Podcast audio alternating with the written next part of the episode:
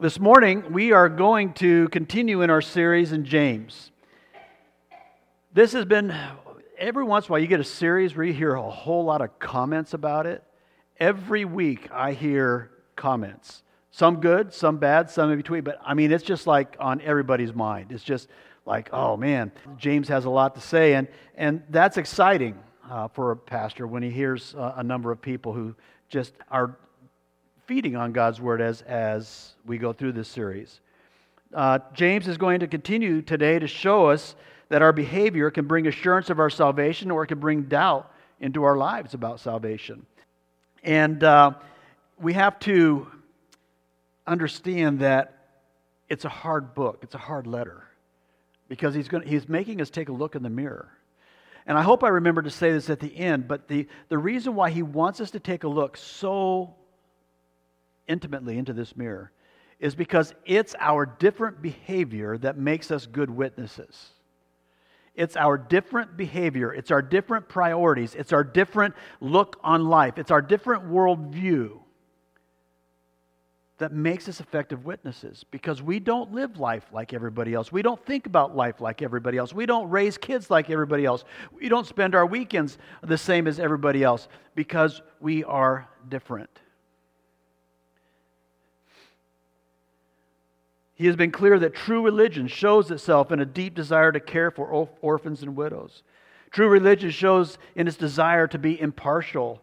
And today he is going to continue this line of thought about true religion and this idea about being hearers and doers. He's, going to, he's continuing on that whole line of thought by addressing the issue of how our faith plays into a showing, uh, in showing our genuine salvation, a genuine faith. And we must carry this idea. It will be carried out through all of the letter of James. Uh, faith is very practical. And that's what he's saying. Our faith just isn't some theological idea. Our faith changes us. Our faith makes us act differently, as I've already said, in patterns of behavior. Every Christ follower looks the same in that area because we all have the same Holy Spirit within us. And so, what he's going to deal with today is he's going to start dealing with this idea of how faith plays into this. How faith leads to behavior patterns that identify us as Christ followers. The word faith shows up a lot in our culture today, doesn't it? People talk about all sorts of, of about faith in all sorts of ways. In an effort to encourage a friend who's going through tough times, you may hear someone say, just have faith that will everything turn out right. How many of you have heard that or something of that realm? Maybe you've heard people talking about how they have faith in a certain political candidate that will actually be able to change a town or a state or even our country. I have faith in this guy that, that or this woman, they're going to be able to change the politics of our nation. Or maybe you've heard someone say they have faith in a scientific breakthrough, or this breakthrough will provide a way for them to get over an illness or cancer or depression or whatever. They have faith that the science will do this. Most every religion I know uses the word faith in their belief system. But faith is often defined very differently in those religions than the definition we find in the Bible. The biblical definition of faith, and that's faith, and that's where we need to start this morning. The biblical definition is found in Hebrews 11:1. It's uh, one that most of us are familiar with. The writer of Hebrews says, Now faith is the assurance of things hoped for, the conviction of things not seen. That's a biblical definition of faith. Essentially, what the writer of Hebrews is saying is faith is confidence that things yet future and unseen will happen as God has revealed they will. That's what he's saying in Hebrews 11:1. It's an absolute trust that what God has said, what God has designed, will happen. When God says, if you believe in my Son, Jesus Christ, if you have a genuine faith in my Son, uh, Jesus Christ, I will give you eternity with me. Amen? That's faith. It's unseen, but we know beyond a shadow of a doubt that it's going to happen. That's what is being described by biblical faith. Faith is so important on many different levels to us as Christ followers. I'd like to show you just three facts about faith that clearly reveal the deep impact faith has on our lives. We know that without faith it is impossible. What's it say? Say that word impossible. To please him, for whoever would draw near to God must believe that he exists and that he rewards those who seek him. If we don't have faith, it's impossible to please God. Period. We also find in Ephesians 2 8 and 9, for by grace you have been saved through faith, and this is not of your own doing. It is the gift of God, not a result of works, so that no one may boast. We know that salvation comes to our lives through faith. And without faith, there is no salvation. It is impossible to be saved from your sin without biblical faith. Faith matters in our lives. We also know that we are to examine ourselves. Examine our faith. 2 Corinthians 13 5. Examine yourselves to see whether you are in the faith. How many of you have ever really latched on to what that is saying? And that's written in a, in a way in the Greek that it's a continuous process. It's not just examining yourself once, it's not just looking in the mirror once and walking away. It's something that should be done all the time. Test yourselves is written in the same way. It is a continuous testing to see whether or not we are truly in the faith. Paul is clear faith is not something you take for granted, it must be regularly examined, ensuring that our faith is genuine. Faith is vital in establishing a saving relationship with God. Faith is vital in obeying God's commands. Faith is vital in developing proper relationships with other Christ followers and even those who are not Christ followers, even those who are unbelievers. Our faith is vital in establishing those relationships in the right and proper way. The question we need to ask, and this is such an important question, since faith makes such an impact on our lives. How do I test myself to know if I truly have biblical faith? The faith needed to please God through obedience to his commands and to be sure of my salvation so that I can build appropriate relationships. That's a really important question. It's a long one, but it's really important. How do I know that I have that faith? What is the proof in my life that I have that faith?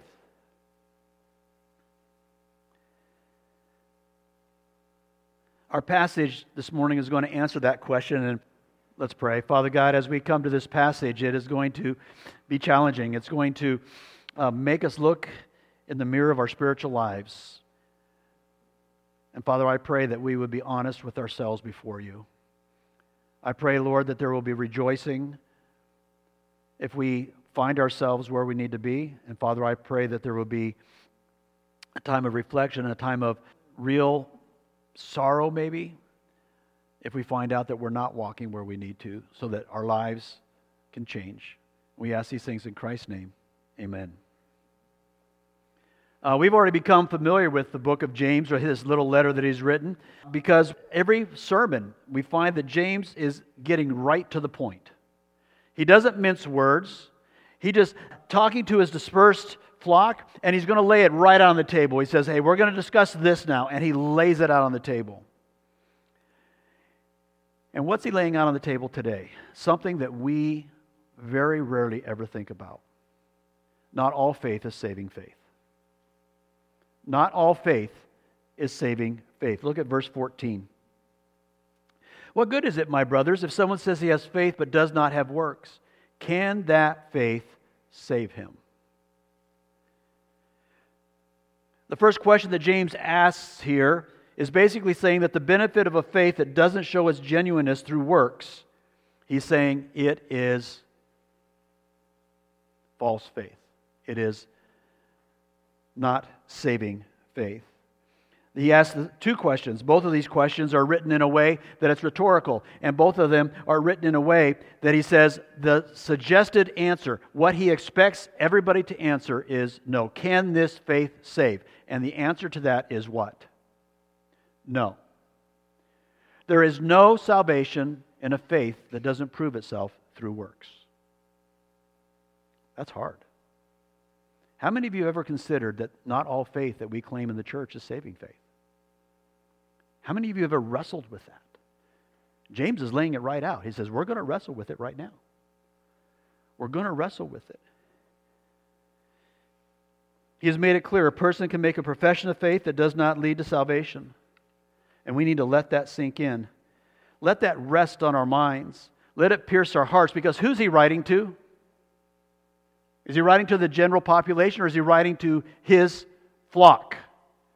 Why would he write this to his flock if this wouldn't be an issue for them?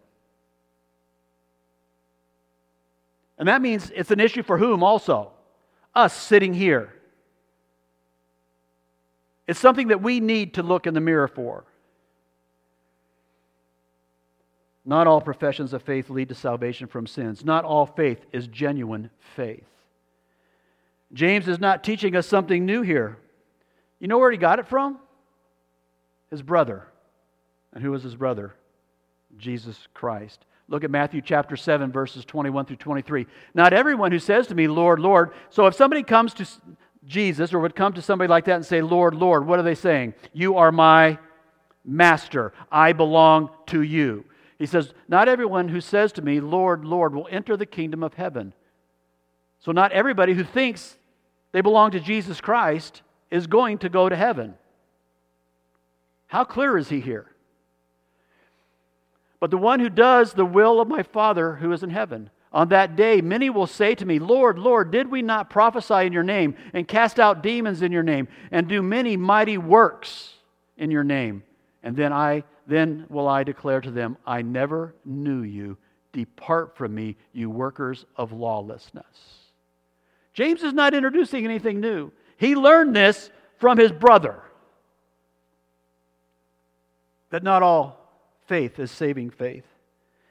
I am absolutely positive that the eyebrows of those that James was writing to, just like I'm sure that some of your eyebrows did, were raised as soon as he said that, as soon as he introduced that thought. But that's exactly what James is laying out. And we see Paul. So we see Jesus Christ introducing that concept. We see James, which is probably the earliest epistle in our Bible. And then many years later, we see Paul following up. 2 Corinthians 13 5. Examine yourselves to see whether you are in the faith. Test yourselves. Or do you not realize this about yourselves that Jesus Christ is in you? Unless what? Unless you fail the test. Continually examine yourselves, continually test yourselves to make sure that you don't fail this test.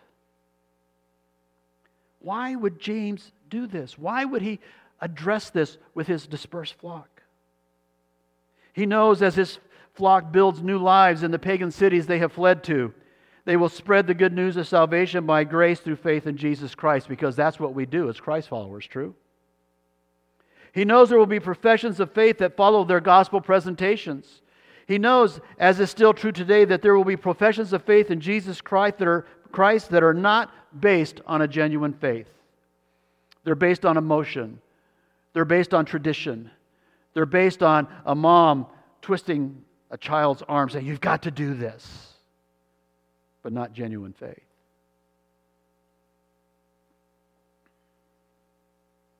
So he lays out before them, he says, Hey, let's talk about what real faith, faith looks like so you can test yourselves. Don't we need to know what real faith looks like so we know how to test ourselves? There should be no doubt in our minds now that there is a faith that doesn't save, and that that leads us to conclude this.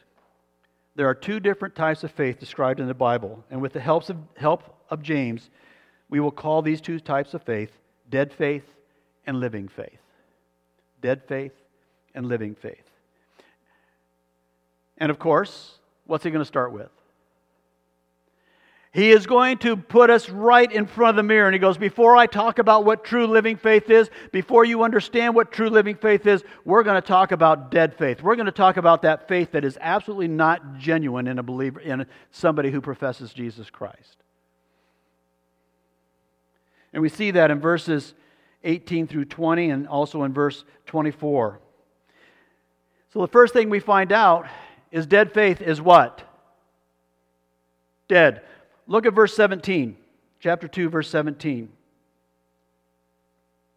So also, faith by itself, if it does not have works, is what?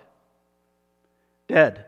That is the normal word for death in the Greek language. It is dead. It is going to rot away. There is no life. It's really dead. We see this also in verse 26. Drop down to verse 26.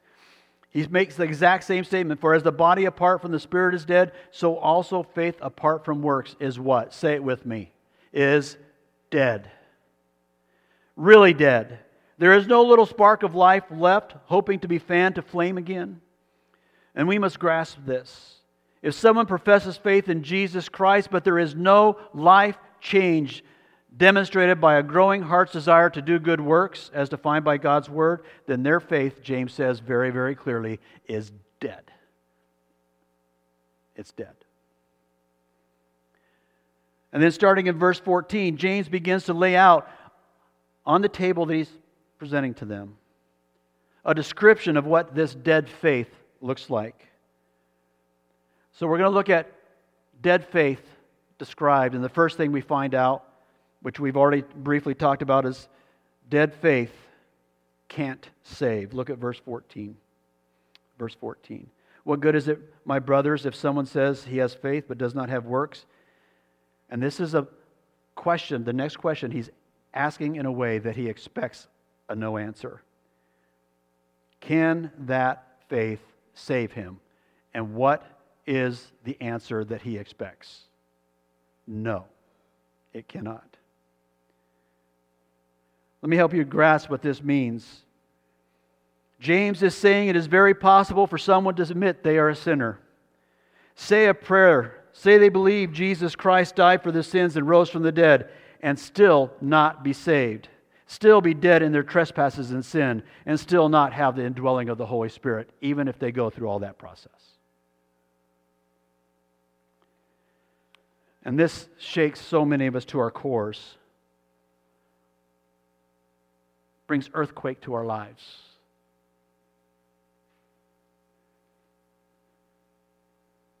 It drives us to ask, how then can we be sure our faith is not dead?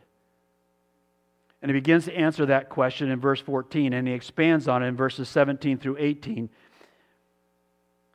So, how do we begin to identify this? And we're going to look at how to identify what is dead faith first this week, and then next week we're going to look at how to identify living faith. So, this week, how do we identify this dead faith? It is void of good works. I want to read, uh, we've already read verse 14. Let's read verses 17 through 18.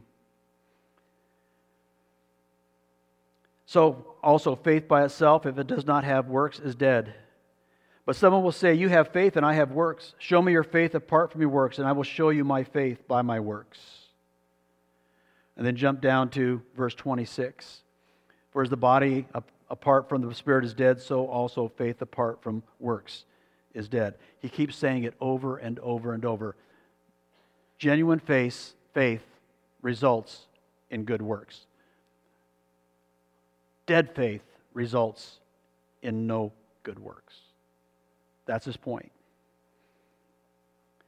When someone makes a genuine profession of faith, the Bible is clear. Good works becomes a very, very natural part of their lives. They become like part of who they are.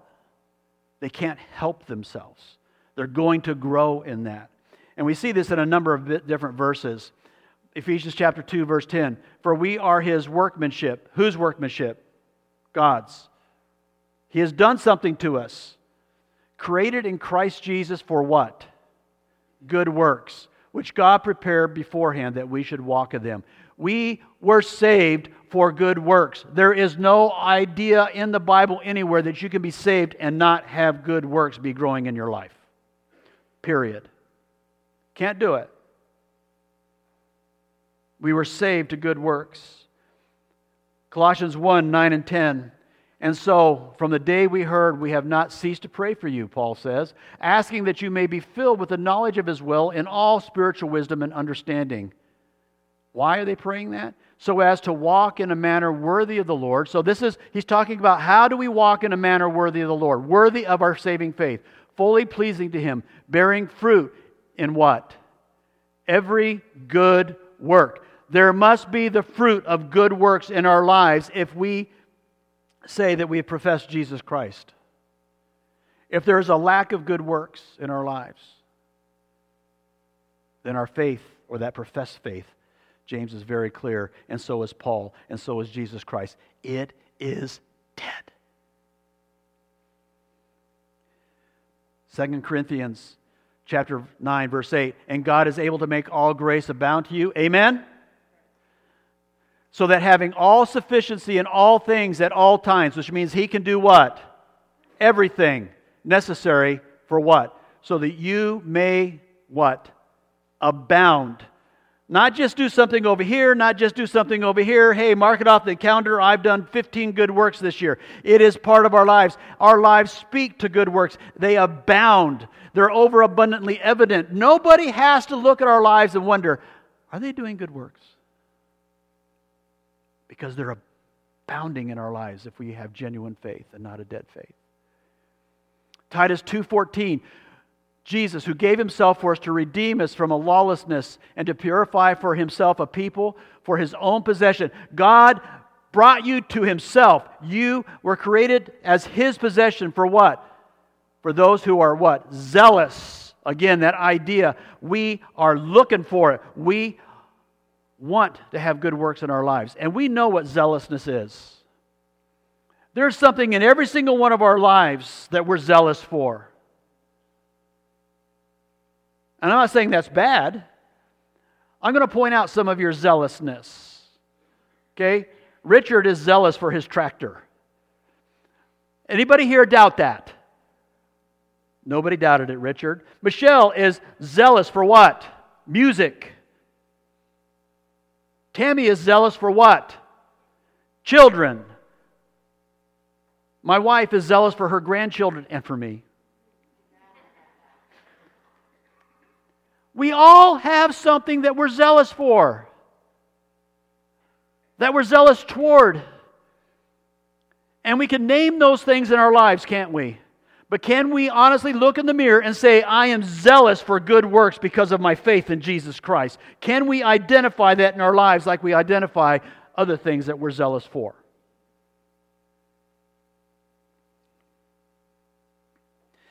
And we can go on and on with these verses. This is not a slight topic in the Bible. But we do have to define something. What's a good work? You don't get to define what that good work is. You see, if we're designed to by God to be have good works in our lives that He has determined beforehand, then He's already defined what a good work is. So, what is a good work? Basically, it is anything done in obedience to God's command. It is anything done in obedience to God's command to bring glory to God. Good work starts with obedience. Anything done in obedience to God's command to bring glory to God. I'm going to run you through a number of these. Look back up to James chapter 1, verse 27. James chapter 1, verse 27. We're looking at God's definition of good works. Religion that is pure and undefiled before God is this to visit orphans and widows in their affliction. Is that a good work in God's eyes? Yes, it is. That means you have to have a desire, a growing desire to take care of those who are in need. Turn with me over to Matthew chapter 25. Matthew chapter 25. We're going to start in verse 31, and what we find out here is that this is the final judgment. This is at the end. This is where we're going to be judged whether we're in Christ or out of Christ. And look at verse 31. And when the Son of Man comes in his glory and all the angels with him, then he will sit on his glorious throne, and then before him will be all of us. Can't wait for that day. I cannot wait to see my Savior, Jesus Christ, on his throne. Then drop down to verse 35. Let's actually go to verse 34. When the king will say to those on his right, Come to you, come who are blessed by my Father, inherit the kingdom prepared for you from the foundation of the world. For when I was hungry and you gave me food, I was thirsty and you gave me drink. I was a stranger and you welcomed me. I was naked and you clothed me. I was sick and you visited me. I was in prison and you came to me. And then the righteous will answer him, saying, Lord, when did we see you hungry and feed you, or thirsty and give you drink? And when did we see you a stranger and welcome you, or na- uh, welcome you, or naked and clothe you? And when did we see you sick or in prison and visit you? And the king will answer them, Truly I say to you, as you did it to one of the least of these, my brothers, you did it to me. Do we see a whole list there of good works? Absolutely. Feeding, giving drink, welcoming strangers into our homes and to our lives, visiting those who are in prison, clothing those who don't have enough clothes. He used that to say, I know you are saved because you did these things. I know you have a genuine faith because you did these things. I know that your faith is alive because you did these things. And we're not going to read it, but just a few verses later, he looks at people on his left. And he uses the exact same good works criteria for condemning them for all of eternity.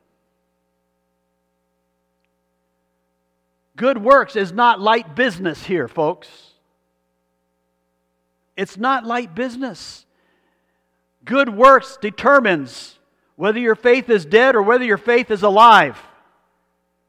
Bottom line. And James is making it very clear. How about these? The one another's. Be kind to one another, forgiving one another, accepting one another, patient with one another, seeking the good of one another, serving one another, comforting one another, encouraging one another, building up one another, praying for one another, being hospitable to one another. Are all those good works?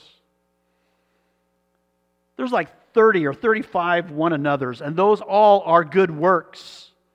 Those are, these are all lists in there that we can come and look in the mirror and say, Is this my heart's desire, or is it just platitudes with my mouth, which we'll look at here in just a minute? Then we have this good work. Go therefore and make disciples of all nations, baptizing them in the name of the Father and the Son and the Holy Spirit, teaching them to observe all things that I've commanded you. And behold, I am with you always to the end of the age. Is that a good work? When is the last time you talked to somebody about your faith, about your salvation, about what God did for you? Because every time you do, that is a good work that shows that your heart is growing in the right direction. If you don't, then you must ask why. This is hard look, isn't it, in the mirror today?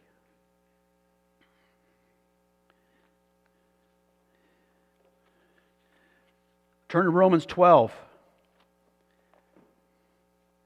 Romans 12.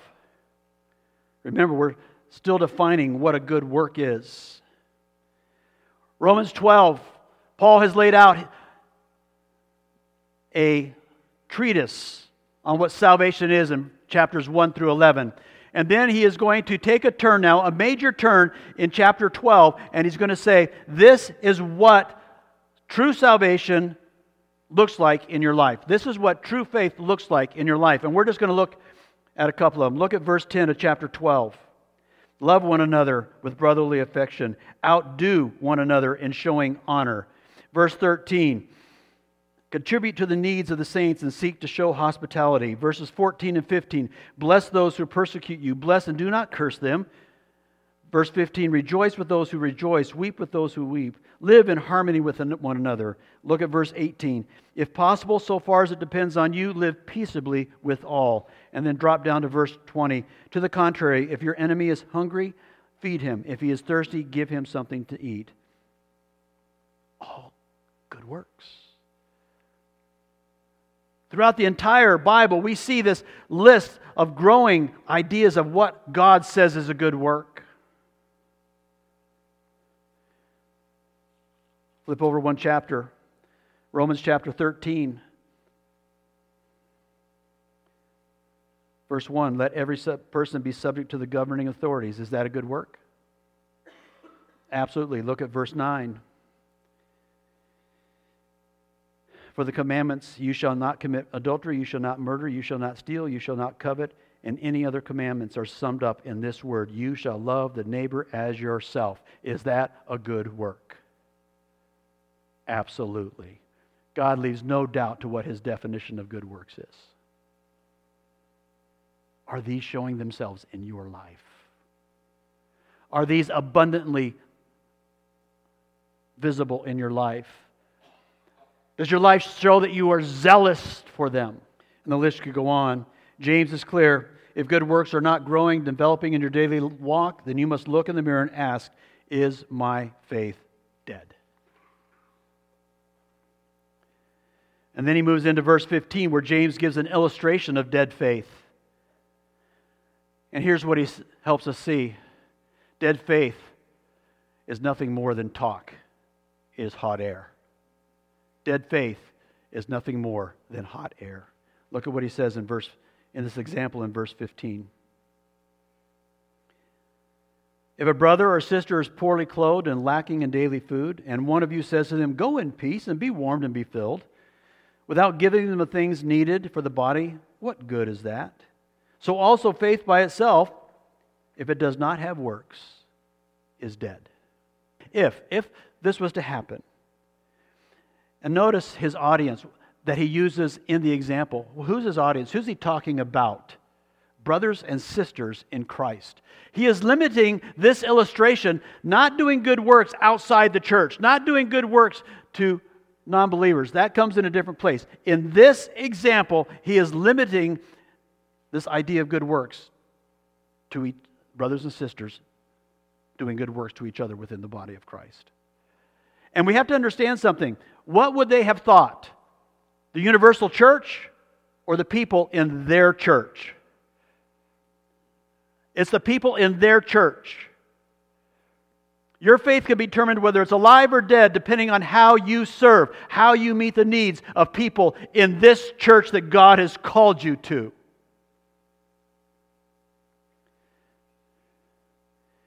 And this speaks volumes about being intimately attached to a local church body.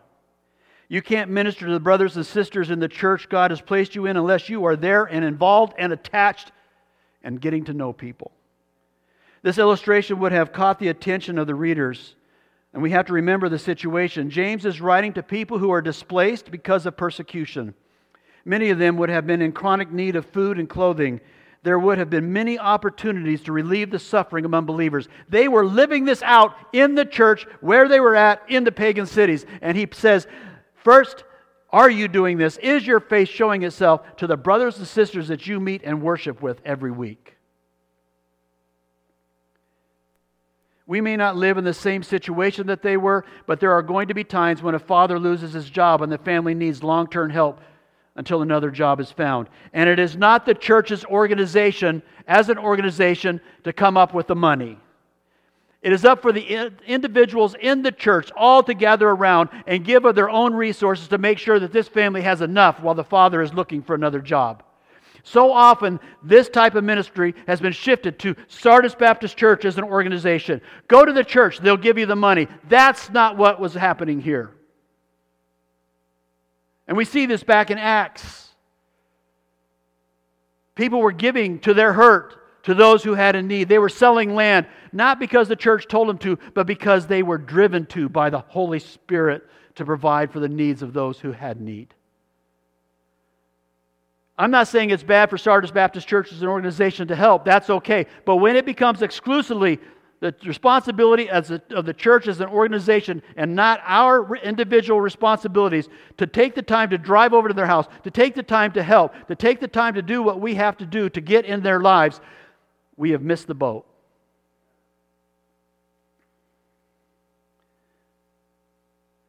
It may be a single mom or dad who needs continued help with childcare or transportation. It may be an elderly person who cannot live on a fixed income. And James's point in this illustration dead faith doesn't meet the clear long term or short term needs of brothers and sisters in Christ. Dead faith greets the needy brother or sister uh, with kind words and warm blessings, but no action. That's what the illustration shows. And James asks, What good is this faith? What good is faith that has words but no action? Praying for brothers and sisters' needs when you have the means to help meet the need reveals a faith that is dead. It is nothing more than a faith that is hot air. Be warm, be filled. God will take care of you. Call the church office, they'll take care of you. That faith is a dead faith. And James is a wise pastor. James addresses a plausible argument against what he is writing with an imaginary opponent. Look at verse 18. But someone will say, he says, he's has an imaginary partner here. You have faith and I have works. Show me your faith apart from your works, and I will show you my faith by my works. Hey, God. Hey, he's telling this imaginary opponent, hey, James, you need to kind of back off a little bit. I think you're overstating this a little bit. God didn't make us all the same. For example, He's given you the gift of faith, but He's given me the gift of works. It's okay if we don't all respond to our faith in the same way. But James shuts that argument down and he writes, Okay, prove to me you have faith without works. And his point, you won't be able to. There's no way to prove your faith without works. He says, You prove to me your faith without works. And his implied idea there is you can't. He says, Then I, I will prove to you my faith with my works. You'll be able to see my faith in action. You'll be able to see God moving in me because I want to serve those that I love within the church. His point genuine faith is always proven by behavior. Genuine faith is always always proven by behavior. Good works demonstrates that faith is real. If there is no proof of faith in the behavior of a professing Christ follower, then their faith, as James is making abundantly clear, is absolutely dead.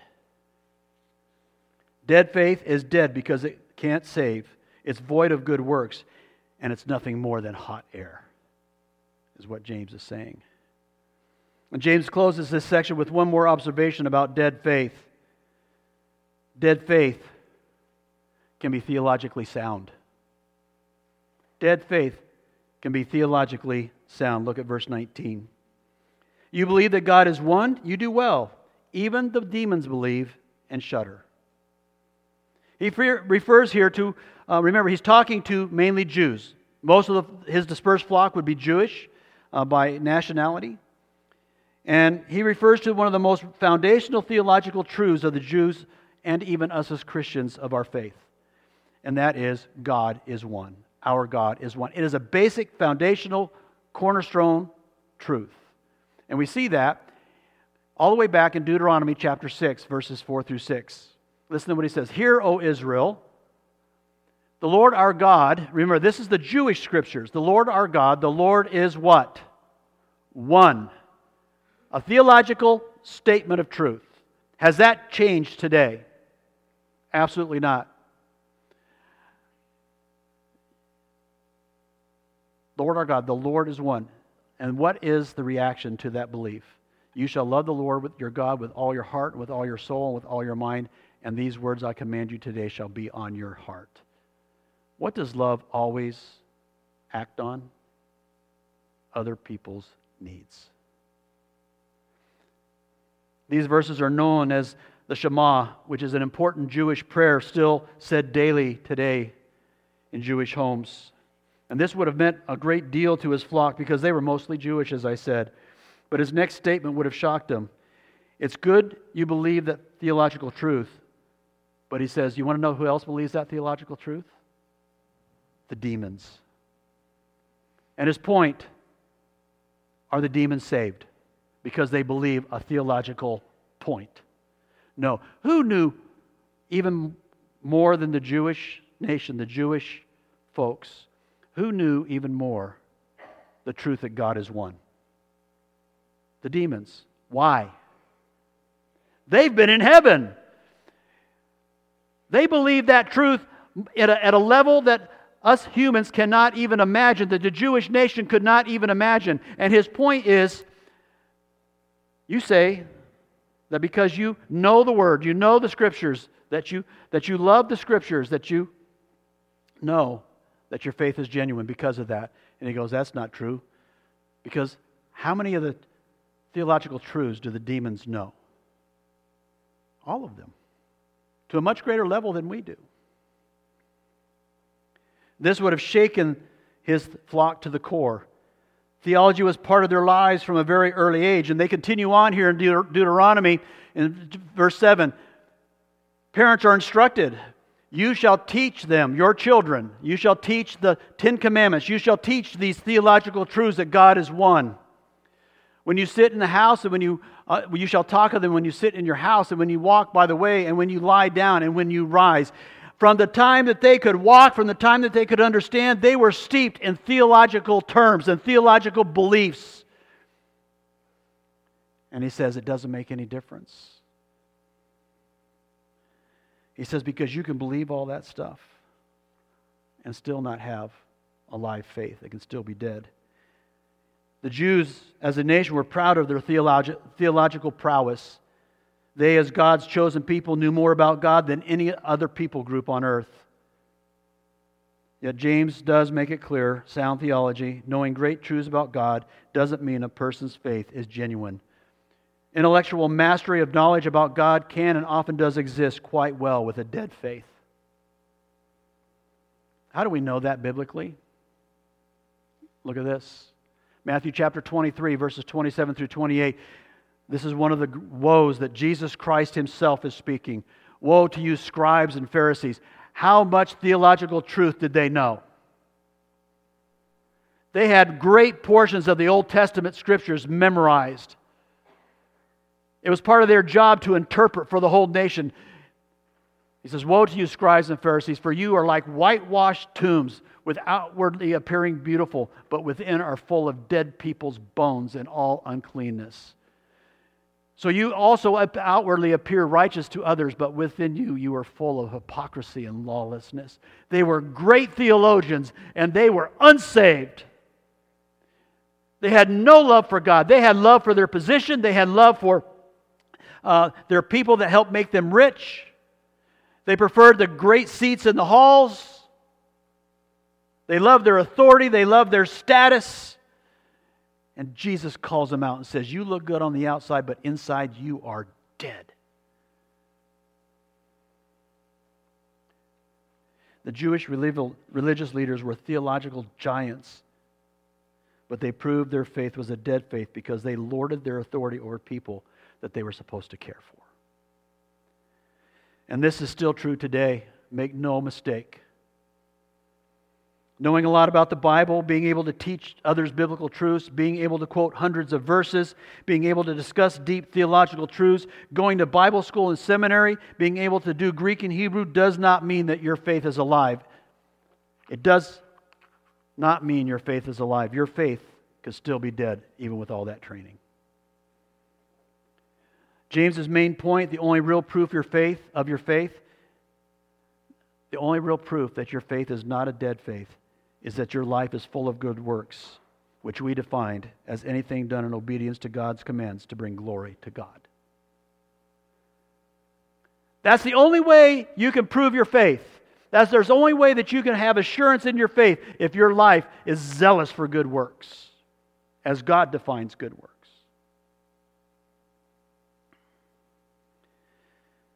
And he sums it all up in verse 20. Do you want to be shown, you foolish persons? He's getting ready to switch his example here. We've been, he's been talking all this time about a dead faith. He's getting ready to switch to that living faith which we're going to look at next week or the next couple of weeks when we get back. But listen to how he ends this. Do you want to be shown, you foolish person, that faith apart from works is useless? What's he say? Faith without works is useless.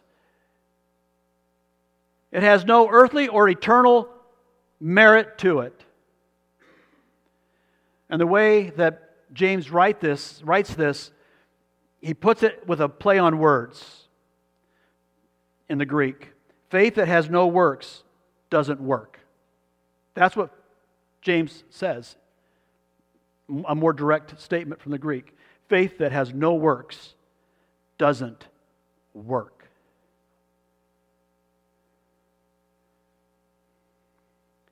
Now it's time to look in the mirror.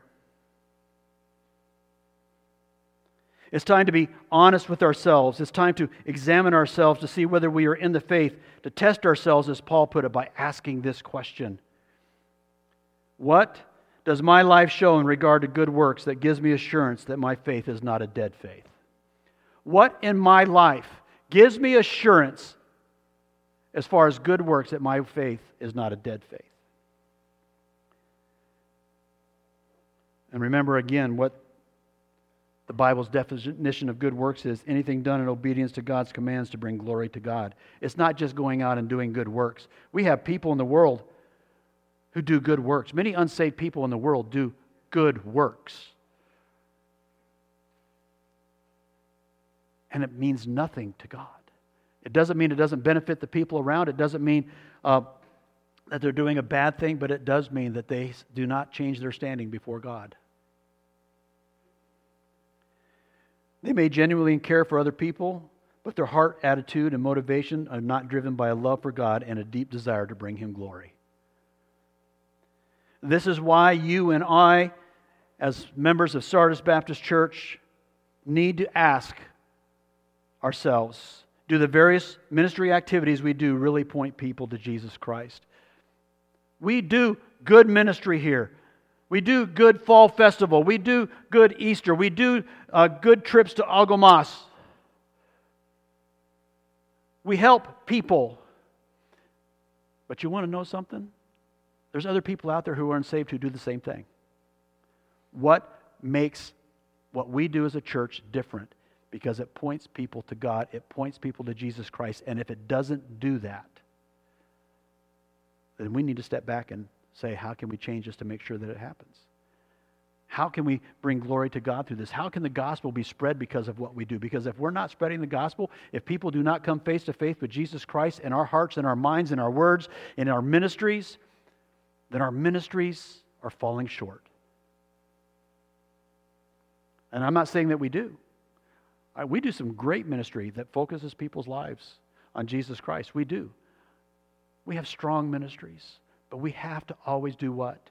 Test our ministries. Test to make sure that we have not drifted. Test that we're not doing something just because the community likes it, but that it reaches out and that it shows them a Christ like attitude. I stopped here this week because I believe we all need to take some time to reflect on what James has written. As I said before, the next section of his letter is much more positive because it describes what living faith looks like. And that's what we really we want to know, what does a living faith look like? Amen? I mean, that's the positive side of the coin. But you know what a habit is that we have? When we see something that's negative put before our faces, we kind of have a tendency to gloss over that in God's word and immediately go to the positive. I like this part. I'll kind of look at myself in the mirror but I want to know what living faith looks like. And as soon as we understand what living faith looks like, then we make this list. I did this, I did this, I did this, I did this. I have living faith. That is not what James is saying here. It's something that we all need to examine and look at in our lives today. Does my life honestly show through good works that my faith is not dead? Does my life really show my faith is alive and not just hot air? Let's not be afraid to consider that question over the next couple of weeks before we get into the living faith portion of, us, of this book. Let's look in the, in the mirror and see what God reveals to us as we look in the mirror of our lives, our spiritual lives. You see, James's words are really personal here, and it makes us look in the mirror. But it also causes us to look at other people's lives, not in a judgmental way, but in a way that maybe grips our hearts and breaks our hearts and makes us concerned. Because we have so many people in our lives that claim to be Christ followers, and they show little, if any, concern about good works that bring glory to God. And you can't look at them. You look at them and say, hey, let's talk about this. How does your, your daily life show through good works that you're saved? And as soon as you say that, I'm saved, I did it in Sunday school when I was five years. Well, that's the last time you took an examination, there's a problem. That's been a long time. You see, as we look at our loved ones and our coworkers and our those that we go to school with, we need to pray, Lord God, they claim to be a Christ follower, but their lives do not show it. Lord God, will you use me don't walk up to them and say, I don't think you're saved. Probably not a right way to do that. But you can pray, Lord God, if you can use me as a tool to help me, help them see that their life of faith may not be a, an alive faith, use me. Because when we see this, it's going to happen. You're going to see somebody in your family or somebody you care about and say, you know, I, I'm not sure. It is not that we become judges. But good works is a really good identifier, isn't it? You see, it's our different behavior that makes us effective witnesses. If our lives look just like theirs, if our priorities are just like theirs, if our wants and desires are just like theirs, then why do they need our Savior? Why do they need our Savior? But when they look at our lives, then it's different. When they look at our heart's desire, for other people and the people within the church and our families, and they see good works abounding, and they look at us and go, Why? Then we become effective witnesses. Everybody, bow your head for just a minute, please.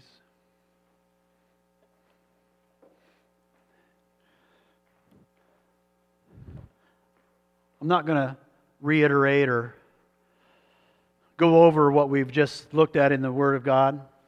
You all know. It's really clear. It wasn't complicated. Now it's time for you to look in the mirror of your heart and just honestly ask first, Am I zealous for good works? Do I want and have a desire to grow in my ability to show Jesus Christ's salvation through good works.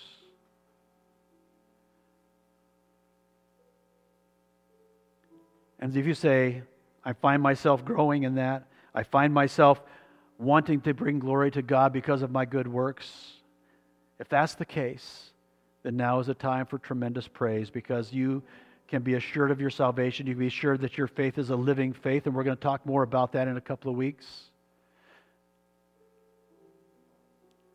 But if you're looking at your life and you say, I have really no proof that my life has good works or even a desire for good works, I'm too busy with me.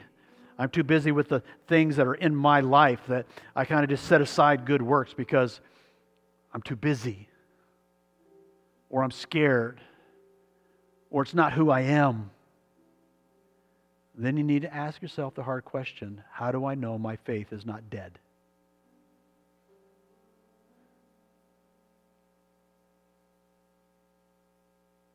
Father God, we bow before you. Sinners saved by faith in Jesus Christ. Sinners who have professed faith that Jesus Christ died for our sins and rose again and ascended to the right hand of the Father. And that He has given us the Holy Spirit that will move us as creatures who have been changed by faith to be zealous for good works. Zealous for good works so that the gospel of Jesus Christ can be known throughout the world, so the gospel of Jesus Christ can be seen in a way that the world needs to see it. Father, help us to be a church, help us to be individuals that are zealous for good works. Help us not to allow life to get in the way so much so that we will lay aside good opportunities for good works because it just doesn't fit into my schedule. We ask these things in Christ's name. Amen.